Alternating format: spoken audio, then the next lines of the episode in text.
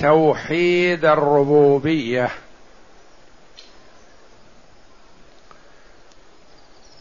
الشكر واجب على العبد للمنعم تبارك وتعالى. فإذا لم يشكر المنعم فذلك ينافي كمال التوحيد. وإن أضاف النعمة إلى غير المنعم فذلك ينافي توحيد الربوبية لأن النعمة من الله جل وعلا. غيره ينافي توحيد الربوبية.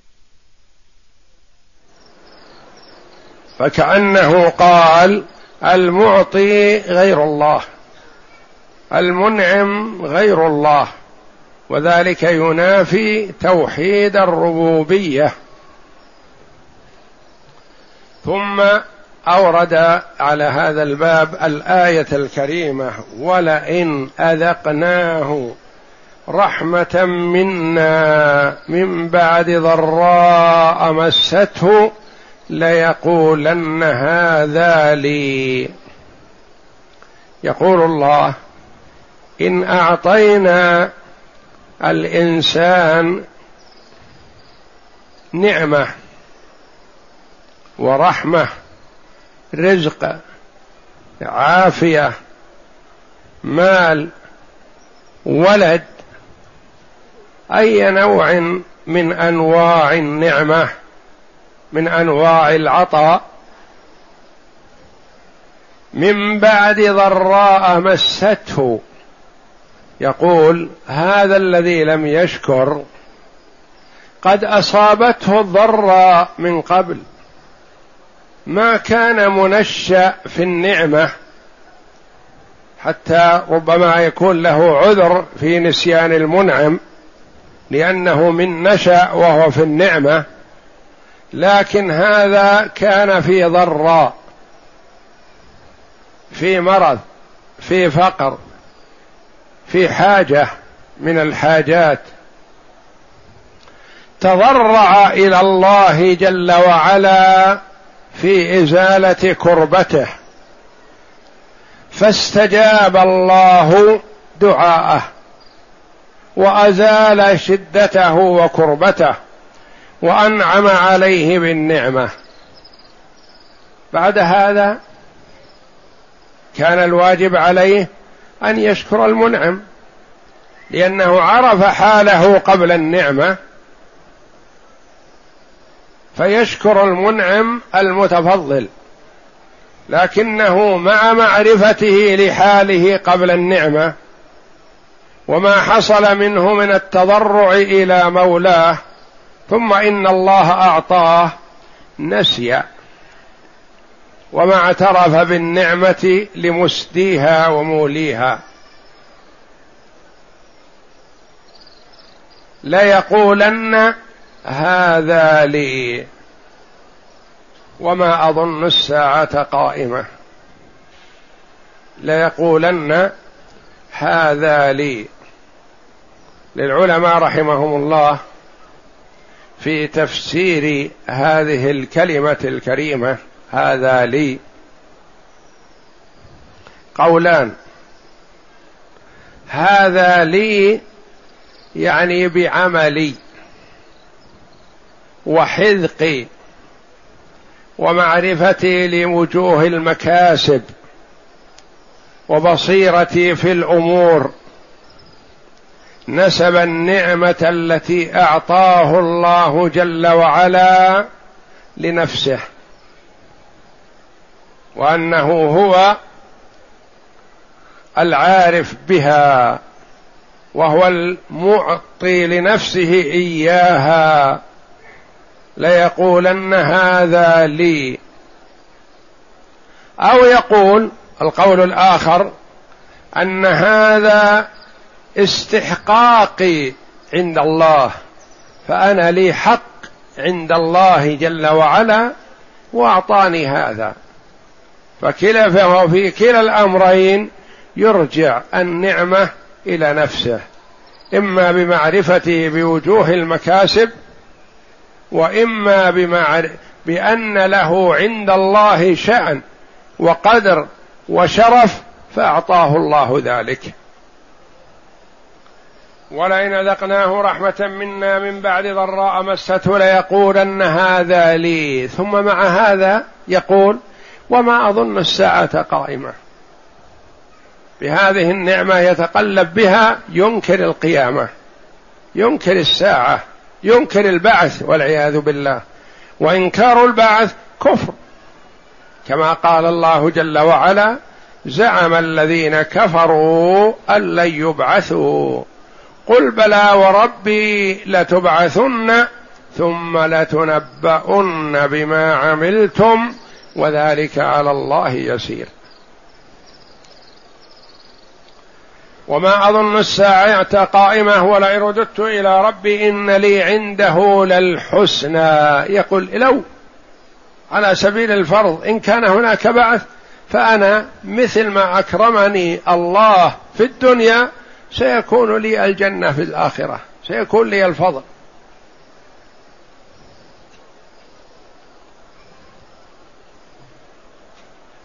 قال مجاهد في تفسير هذه الآية. نعم. اقرأ. قال مجاهد هذا بعملي وأنا محقوق به. يعني هذه النعمة التي أتتني بحذقي بعملي بذكائي بحسن تصرفي. ينسب النعمة التي أعطاه الله جل وعلا إلى نفسه. نعم. وقال ابن عباس يريد من عندي. يريد من عندي يعني أنا التي الذي حصلتها. هي هذه النعمة أنا حصلتها أنا أتيت بها. نعم. وقوله إنما أوتيته على علم وقال عندي. وقوله قال قال إنما أوتيته. وقوله قال إنما أوتيته على علم عندي. على علم عندي أولم يعلم أن الله قد أهلك من قبله من القرون؟ فهذه في قصة قارون. كان في زمن موسى ومن قوم موسى ويقال إنه ابن عم موسى على نبينا وعلى موسى أفضل الصلاة والسلام. قال إنما أوتيته على علم عندي. لما قيل له وابتغ فيما آتاك الله الدار الآخرة ولا تنس نصيبك من الدنيا وأحسن كما أحسن الله إليك ولا تبغي الفساد في الأرض. إن الله لا يحب المفسدين. قال إنما أوتيته على علم عندي. رد على من وعظه. قال إنما أوتيت هذه الأموال على علم عندي. وهذه فيها قولان على علم عندي. على علم عندي بوجوه المكاسب أو على علم من الله جل وعلا أنني مستحق لذلك. فهو أعطاني ما أستحق يعني أعطاني شيئا أستحقه. ما يرجع الفضل إلى الله وإنما يرجعه إلى نفسه. يقول أنا جدير بهذا أنا حقيق بهذا. وأعطاني الله ذلك لأني كنت أستحق. فعاقبه الله جل وعلا بالخسف فهو من يومها يجلجل به في في الأرض ما يصل إلى قعرها إلا إلى يوم القيامة. فهو في الخسف من يوم أن خسف الله به إلى أن يرث الله الأرض ومن عليها. قال إنما أوتيت على علم عندي. قال قتادة. نعم. قال قتادة على علم مني بوجوه المكاسب. يعني أعرف كيف أبيع وأشتري. أعرف كيف أختار السلعة التي فيها المكسب. فهذه الأموال التي تجمعت عندي كانت بحذقي ومعرفتي. نعم. وقال آخرون على علم من من الله أني له أهل. هذا القول الآخر على علم عندي يعني على علم من الله أني أهل لهذا فأنا مستحق لذلك. فهو قد نسي فضل الله عليه. نعم.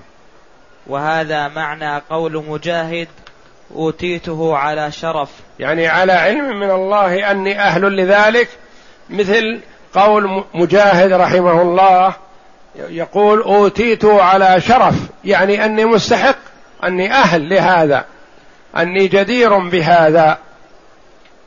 نعم. وعن أبي هريرة رضي الله عنه أنه سمع النبي صلى الله عليه وسلم يقول أن ثلاثة من بني إسرائيل أبرص وأقرع وأعمى. هذا الحديث في الصحيحين في صحيحي البخاري ومسلم رحمة الله عليهما. نعم. فأراد الله أن يبتليهم فبعث هؤلاء الثلاثة النفر من بني إسرائيل. يخبر عنهما النبي صلى الله عليه وسلم بما أطلعه الله جل وعلا من أخبار الأمم السابقة. يقول إن ثلاثة يقول إن ثلاثة من بني إسرائيل أبرص وأقرع وأعمى. أبرص يعني أبرص الجلد وأقرع الرأس تساقط شعر رأسه وأعمى لا يبصر بعينيه. نعم. فأراد الله أن يبتليهم. أن يبتليهم يعني يختبرهم. فالابتلاء ليس مصيبة فالابتلاء اختبار. ثم بعد الاختبار هذا يأخذ مئة في المئة وهذا يأخذ صفر. فالابتلاء والامتحان والاختبار ليس مصيبة وإنما هو لكشف حال الشخص. الجيد التقي يظهر جوده وتقواه والشقي الفاجر تظهر شقاوته وفجوره. المجيد في الدراسة والمنتبه لدروسه يأخذ الدرجة العالية. والمهمل المضيع يأخذ صفر. فالامتحان والابتلاء والاختبار ليس مصيبة ولا نقمة وإنما هو كشف لحال الشخص فيما يختبر به. نعم. فبعث الله فبعث إليهم ملكا فأتى الأبرص. فقال أي شيء أحب إليك؟ أبعث إليهم ملك والملك قد يأتي بصورة إنسان. كما أن جبريل على نبينا وعليه أفضل الصلاة والسلام يأتيه أحيانا في صورة رجل ويجلس معه ويخاطبه والصحابة رضي الله عنهم ما يعرفون ولا يدرون من هو. ويأتيه وهو عند عائشة رضي الله عنها ويجلس معه وتظن عائشة أنه رجل من رجالات العرب كان يسمى دحية الكلبي.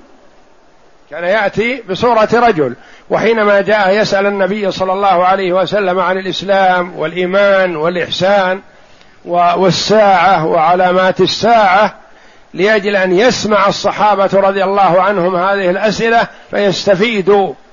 فهم يرونه رجل جالس عند النبي صلى الله عليه وسلم يسأله. ويظنون أنه من رجالات العرب. لكنهم ما يعرفونه. يقول ما نعرفه؟ ولا يظهر عليه أثر السفر. ليس بين عليه أنه جاء كمسافر. ولا يعرف منا أحد. ما هو من أهل المدينة. أهل المدينة يعرف بعضهم بعض. فيأتي الملك عليه السلام أحيانا للإنسان في صورة رجل ويخاطبه ويظن انه رجل ولا يجفل منه ولا يهرب منه ولا يستوحش وإنما يأتي كأنه رجل من جنس رجالات قومه ما يأتي بشكل غريب. نعم. قال لون حسن. وجلد حسن ويذهب عني الذي قذرني الناس به. فأتى الأبرص فقال أي شيء أحب إليك؟ ما هو أحب شيء عندك؟ قال لون حسن وجلد حسن ويذهب عني هذا الذي قذرني الناس به. يعني الناس ما يودون قربي وما يريدون الاقتراب مني. البرص هذا يبعدهم عني. فالناس تركوني وقلوني من أجله فأنا أريد أود أن يذهب هذا وأكون مثل الناس. نعم. فمسحه. مسحه يعني على شكل كأنه يعالجه. مسحه فزال البرص كله مع إن العادة أن البرص إذا ابتلي به الإنسان أنه ما يزول وإنما قد يخف أحيانا وإلا الزوال فهو غالبا ما يزول إذا وجد من الأمراض المستعصية التي ما يزيلها الدواء. نعم. قال فمسحه فذهب عنه قذره فأعطي لونا حسنا وجلدا حسنا. قال فأي المال أحب إليك؟ قال الإبل أو البقر. شك إسحاق. فأعطي ناقة عشرا. عشر عشرا. عشرا, عشرا. وقال بارك الله لك فيها. بعدما مسحه وطاب جسمه قال يريد من تمام النعمة عليه.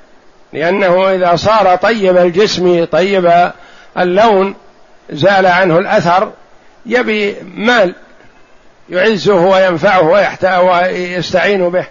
قال أي المال أحب إليك؟ قال الإبل أو البقر. شك إسحاق. يعني هم ثلاثة. اثنان الأول والثاني واحد منهم قال الإبل وواحد قال البقر لكن لا شك إسحاق بن عبد الله بن أبي طلحة رحمه الله راوي الحديث يقول هل كان الأول رعى البقر أم رعى الغنم؟ أم رعى الإبن وأما رعى الغنم الأعمى فهو وحده معلوم. شك إسحاق هل الأبرص هو صاحب الإبل أو الأبرص صاحب البقر والأقرع صاحب الإبل؟ الشاك هو الراوي وإلا فالنبي صلى الله عليه وسلم أخبر أن أحدهم اختار الإبل والآخر اختار الغنم. والثالث الاعمى الذي لا إشكال فيه هذا اختار الغنم. فأعطي ناقة عشرا. أعطي هو يعني نائب الفاعل ضمير مستتر. وناقة مفعول به. مفعول ثاني. يعني أعطاه الله ناقة. فناقة مفعول ثاني. والمفعول الأول الضمير أصبح نائب فاعل. ناقة عشرا أفضل النوق عند العرب أن تكون عشرا يعني على وشك الولادة ولم تلد. وهي التي تم لها عشرة أشهر تقريبا أو تبدأ العشرة يقال من ثمانية أشهر. يعني إذا قاربت ولادتها يقال لها عشرا حتى تلد. وقال بارك الله لك فيها. دعا له الملك بالبركة. ودعوة الملك مستجابة. ولهذا قال النبي صلى الله عليه وسلم إذا دعا المسلم لأخيه بظهر الغيب قال الملك ولك بمثل. فيستجاب للملك بإذن الله. يعني المرء إذا دعا لأخيه المسلم بظهر الغيب فهو الرابح. وهو المستفيد. لأنه هو دعا لأخيه المسلم. قد يستجاب وقد لا يستجاب له. فالملك دعا للداعي ودعوة الملك مستجابة. وقال بارك الله لك فيها. والله جل وعلا إذا بارك في المال كثر وانتشر وزاد ونمى بسرعة. نعم. قال فأتى الأقرع فذهب وتركه. أعطاه هذه الناقة وأبعد عنه. نعم. قال فأتى الأقرع. فقال أي شيء أحب إليك؟ قال شعر حسن ويذهب عني الذي قدرني الناس به فمسحه فذهب عنه قدره وأعطي شعرا حسنا. فقال أي المال أحب إليك؟ قال البقر أو الإبل فأعطي بقرة حاملة. قال بارك الله لك فيها. ثم إنه ذهب إلى الأقرع الذي تساقط شعر رأسه. فقال أي شيء أحب إليك؟ جاءه بصورة إنسان بصورة رجل. أي شيء أحب إليك في هذه الدنيا؟ قال شعر حسن. ويذهب عني هذا الأذى الذي قدرني الناس فيه يعني تركوني وأبعدوا عني وكرهوا مجالستي لأنه ما يخلو من رائحة كريهة. وطبيعة الكثير من الناس يبعد ويحذر أصحاب العاهات.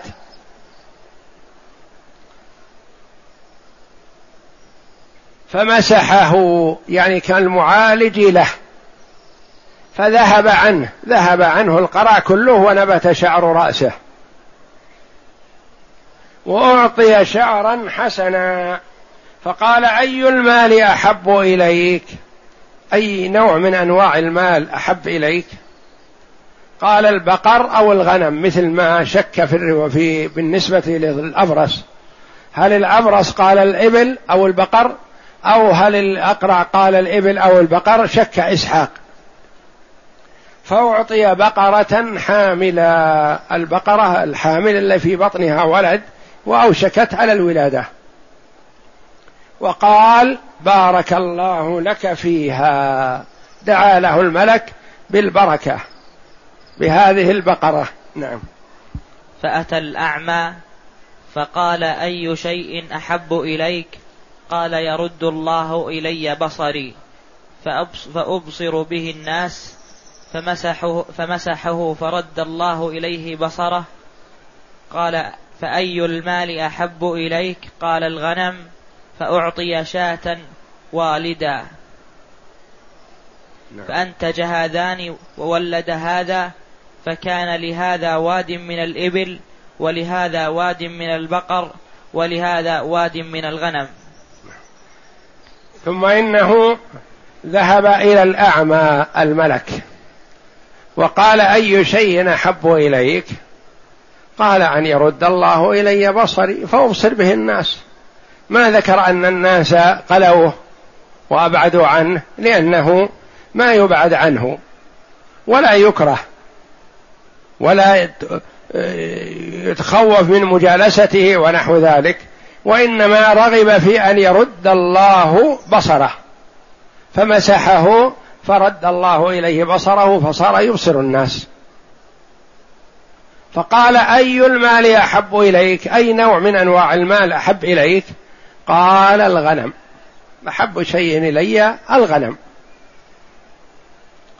فأعطي شاة والدا. شاة والد يعني ولدت. ومعها شيء من ولدها وعرفت بكثرة الولادة وكثرة الأولاد لأن الشياه وكلمة شاة في اللغة تصدق على المعز والضأن. والذكر والأنثى من الغنم. فأعطي شاة والدا يعني تلد. فأنتج هذان وولد هذا. أنتج يعني كثرت الولادة عنده. نتجها ولدها مثلا. نتج مثل القابلة بالنسبة للمرأة. القابلة يعني اللي تولد المرأة تجلس مع المرأة حال ولادتها. هذا نتج يعني ولد البقر ولد الغنم. ولد البقر وولد الإبل. وولد هذا الذي هو صاحب الغنم يقال لمن يتولى ولادة الغنم يولد بهذا اللفظ. فكل واحد تولى نتاج ما أعطي واهتم به. فكان لهذا واد من الإبل ولهذا واد من البقر ولهذا واد من الغنم. يعني بارك الله فيما أعطاه ما أعطاهم فكثر نتاجها. حتى إنها ما كانت تأوي إلى دور ولا إلى أحواش وإنما هي في وادي بين جبلين. يعني ما يحيط بها إلا الجبل إلا الجبال من كثرتها. شيء عظيم. والله جل وعلا إذا بارك بالمال تكاثر بسرعة. فكان لهذا واد من الإبل ولهذا واد من البقر ولهذا واد من الغنم. فكثر الخير عندهم. ثم إن الله جل وعلا أرسل إليهم الملك ليسألهم. ليرى وهو أعلم جل وعلا بما هم صائرون إليه لكن ليظهر ما يستحقون عليه الثواب والعقاب. الله جل وعلا يختبر العباد وهو يعلم ما سيعملون قبل أن يخلقهم.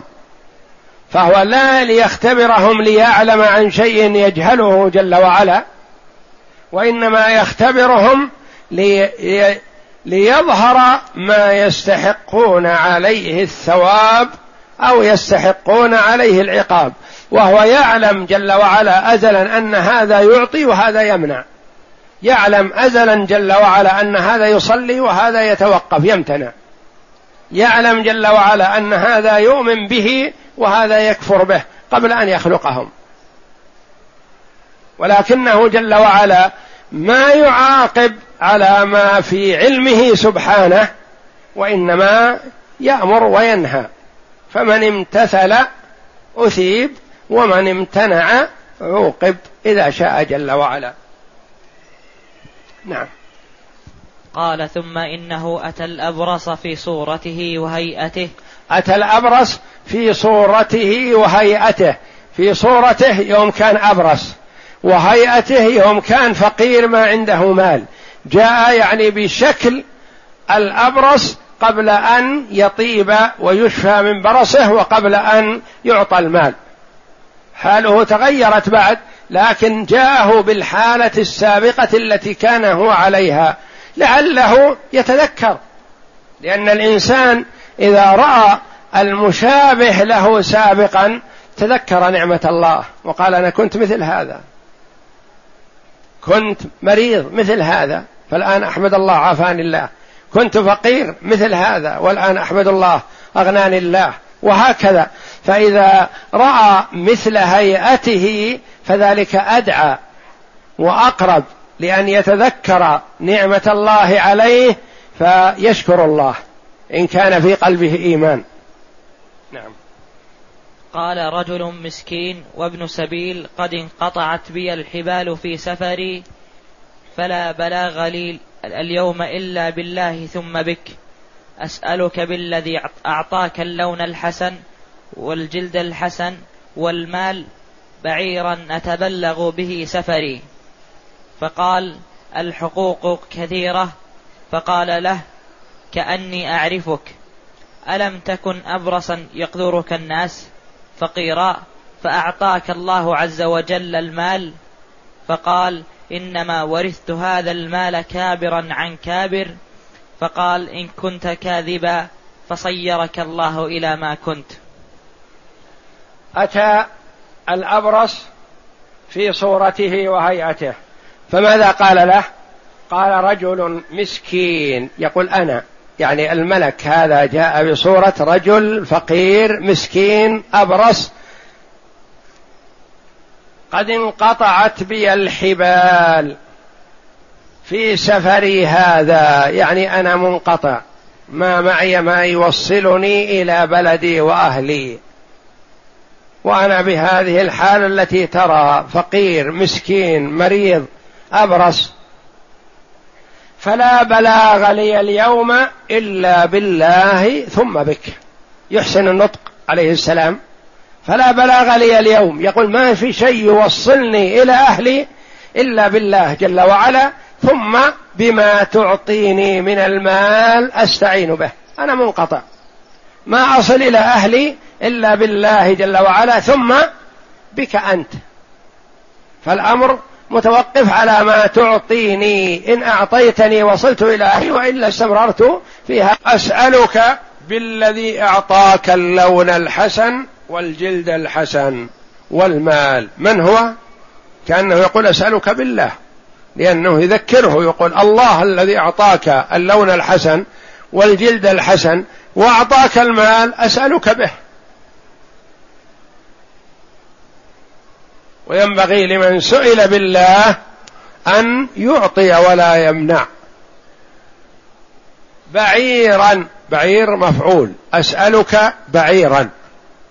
أسألك بالله بعيرا أتبلغ به في سفري. يعني يوصلني إلى أهلي. أنا مضطر. ما عندي ما يوصلني إلى أهلي. أسألك بعيرا أتبلغ به في سفري. فماذا رد عليه؟ قال الحقوق كثيرة. يعني علي التزامات كثيرة وعلي واجبات ولا يمكن أعطيك بعير. لو أعطيتك بعير وأعطيت الثاني بعير نفد ما عندي. وأنا علي التزامات وعلي حقوق يا الله أقوم بما علي.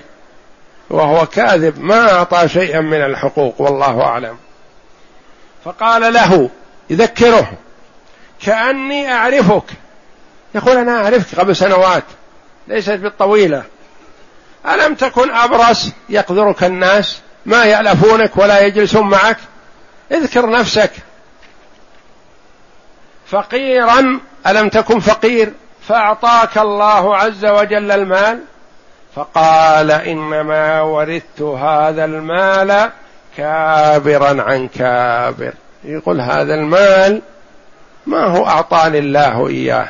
هذا أنا ورثته من أبي وأبوي ورثه من أبيه وأبوه ورثه من أبيه وهكذا. هذا المال لنا من واحد لآخر. فنسي وجحد نعمة الله عليه. يعني ما قال هذا المال لأن المرء مثلا يكون عنده غطرسة إذا كان هذا المال أصلا له كأنه ما يتصور أنه أعطي إياه بعد فقد. يقول لا هذا مال جدي وجدي ورثه من بعد أبوي وأنا ورثت مال أبي فنحن من القدم هذا مالنا. ونسي نعمة الله عليه. فقال إن كنت كاذبا وهو كاذب بلا شك. فقال إن كنت كاذبا فصيرك الله إلى ما كنت. يقول إن كنت تكذب علي فدعا الله عليه بأن يرجع كما كان. أبرص فقير. يذهب المال بين عشية وضحاها والبرص ينزل عليه بلحظة بإذن الله إذا أراد الله ذلك. والمال يتلف بساعة إذا أراد الله ذلك. فقال إن كنت كاذبا فصيرك الله إلى ما كنت يعني أرجعك الله إلى حالك السابقة. ما شكرت نعمة الله عليك. نعم. قال وأتى الأقرع في صورته فقال له مثل ما قال هذا مثل ما قال لهذا ورد عليه مثل ما رد عليه هذا. فقال إن كنت كاذبا فصيرك الله إلى ما كنت. أتى الأقرع الذي مصاب بمرض القرع والذي أعطي البقر فقال له مثل ما قال للأبرص وجاء على صورة الأقرع وعلى هيئته في فقره ومرضه وعلى شكله السابق ليذكره حالته فقال له مثل ما قال لذاك ورد عليه الأقرع الذي شفي من قرعه وأغني بالبقر رد عليه مثل ما رد عليه ذلك الرجل. قال الحقوق كثيرة. قال كأني أعرفك كذا وكذا. قال هذا المال وردته كابرا عن كابر. فقال له الملك مثل ما قال لذلك. فإن إن كنت كاذبا فصيرك الله إلى ما كنت إلى حالتك السابقة لأنه ما شكر نعمة الله عليه. نعم.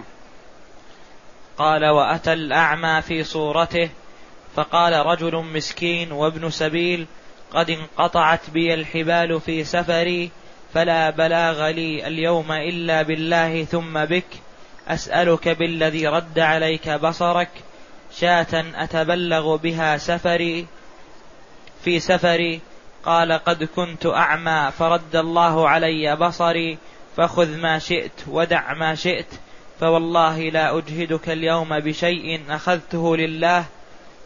فقال أمسك مالك فإنما قال وأتى الأعمى في صورته يأتاه كأنه أعمى مسكين فقير. فقال رجل مسكين وابن سبيل قد انقطعت بي الحبال في سفري فلا بلاغ لي اليوم إلا بالله ثم بك. يعني أنت تستطيع أن تعطيني ما يوصلني إلى أهلي. أسألك بالذي يعني أسألك بالله. لكن ما قال بالله؟ قال أسألك بالذي رد عليك بصرك. شاة أتبلغ بها في سفري. ومن تيسير الله جل وعلا للعباد أن السائل يسأل من جنس ما عنده ما توفر لديه. ما جاء لصاحب الإبل قال أريد ألف درهم ألف جنيه. لا قال ببعير منها الأبعرة التي بين الجبلين كثيرة. لو ذهب منها عشرات ما, ما نقصت. وأتى لصاحب البقر قال بقرة واحدة. من هذه البقر ما قال أطلب ذهب أو فضة أو نحو ذلك. وكذلك صاحب الغنم طلب منه شاة من هذه الشياه الكثيرة. شاة أتبلغ بها في سفري فقد سكت. قال الرجل اعتراف بنعمة الله عليه قد كنت أعمى هو نفسه. صاحب الغنم يقول قد كنت أعمى فرد الله علي بصري. فخذ ما شئت ودع ما شئت. يقول ما أعطيك أنا شاة ولا شاتين ولا خمس ولا عشر. خذ ما يكفيك. اذهب إلى الغنم انظر إليها بين جبلين. مليان الوادي. خذ ما يكفيك. واحدة ثنتين خمس عشر عشرين. ما تريد ما أردك لأنك سألتني بالله والله هو الذي أعطاني هذا. ولا ينبغي لي أن أردك وقد سألتني بمن أعطاني وتفضل علي. فخذ ما شئت ودع ما شئت. فوالله لا أجهدك يعني لا أشق عليك ولا أقول لك إذا أخذت عشر لا يا أخي كثرت. رد خمس وخذ خمس. ما أردك عما أخذت. خذ ما تريد. خذ ما تظن أنه يكفيك. الشاة قد لا تكفيك. خذ ما تظن أنه يكفيك. فلا أرد مما تأخذ شيئا ولا أحرجك. خذ ما تريد. فوالله لا أجهدك اليوم بشيء أخذته لله ما دام أنك سألتني لله والله هو الذي أعطاني فخذ ما شئت. فقال الملك للإنسان هذا الأعمى سابقا أمسك مالك ما أريد شيء.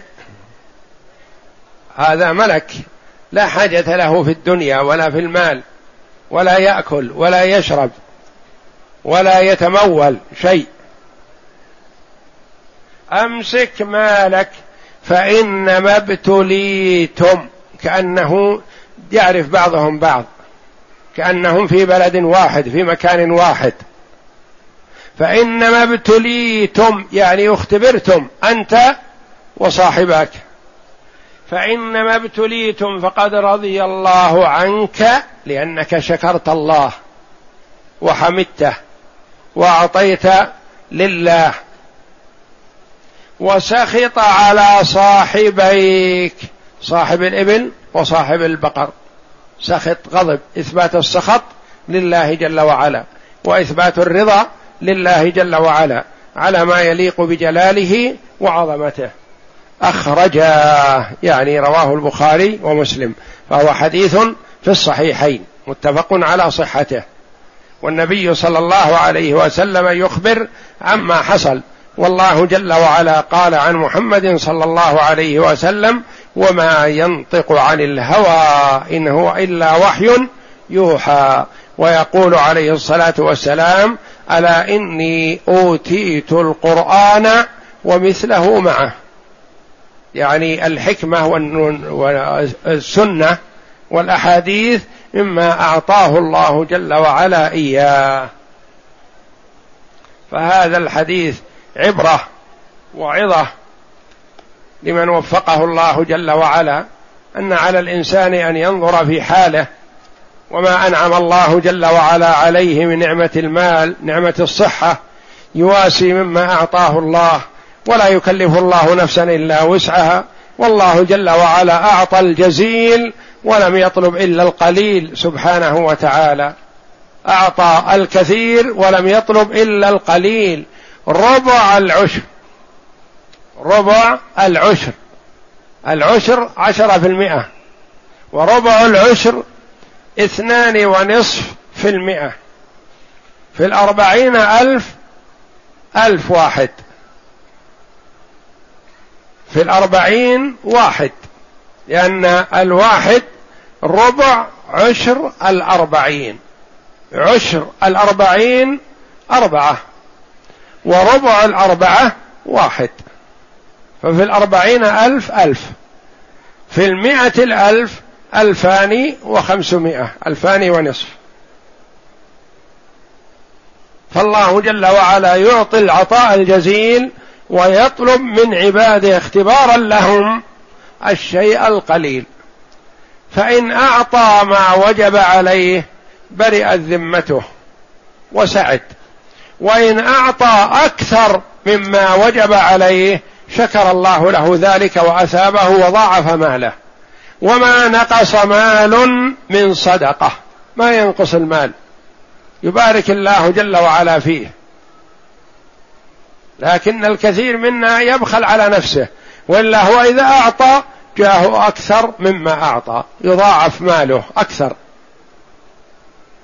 ولهذا تجد المنفق ماله فيه بركة وكثرة وخير والممسك ماله عرضة للخسارة عرضة للحريق عرضة للنهب عرضة للغرق عرضة للهدم وغير ذلك من المصائب. والصدقة تحمي المال وتحفظه. وتزكيه يعني تنميه وتحفظه وتطهره من آه، ما يعلق به. فحري بالمرء أن يعطي من نفسه لله تبارك وتعالى ويكون عطاؤه لوجه الله. وكلما كانت الصدقة لوجه الله جل وعلا نفعت وكما جاء في الحديث من السبعة الذين يظلهم الله في ظله يوم لا ظل إلا ظله رجل تصدق بصدقة فأخفاها حتى لا تعلم شماله ما تنفق يمينه. يعني النفس جسمه نفسه بعضه ما يدري عما أعطى كناية عن حرصه على السرية. وأحيانا تكون صدقة العلانية أفضل إذا اقتدي به إذا كان الناس احجموا توقفوا ترددوا فأعطى علانية من أجل أن يعطي الآخرون فذلك خير. إن تبدوا الصدقات فنعم ما هي وإن تخفوها وتؤتوها الفقراء فهو خير لكم. والصدقة خير المهم أن تكون لوجه الله تبارك وتعالى سواء كانت سرا أو علانية. والله أعلم وصلى الله وسلم وبارك على عبده ورسول نبينا محمد وعلى آله وصحبه أجمعين.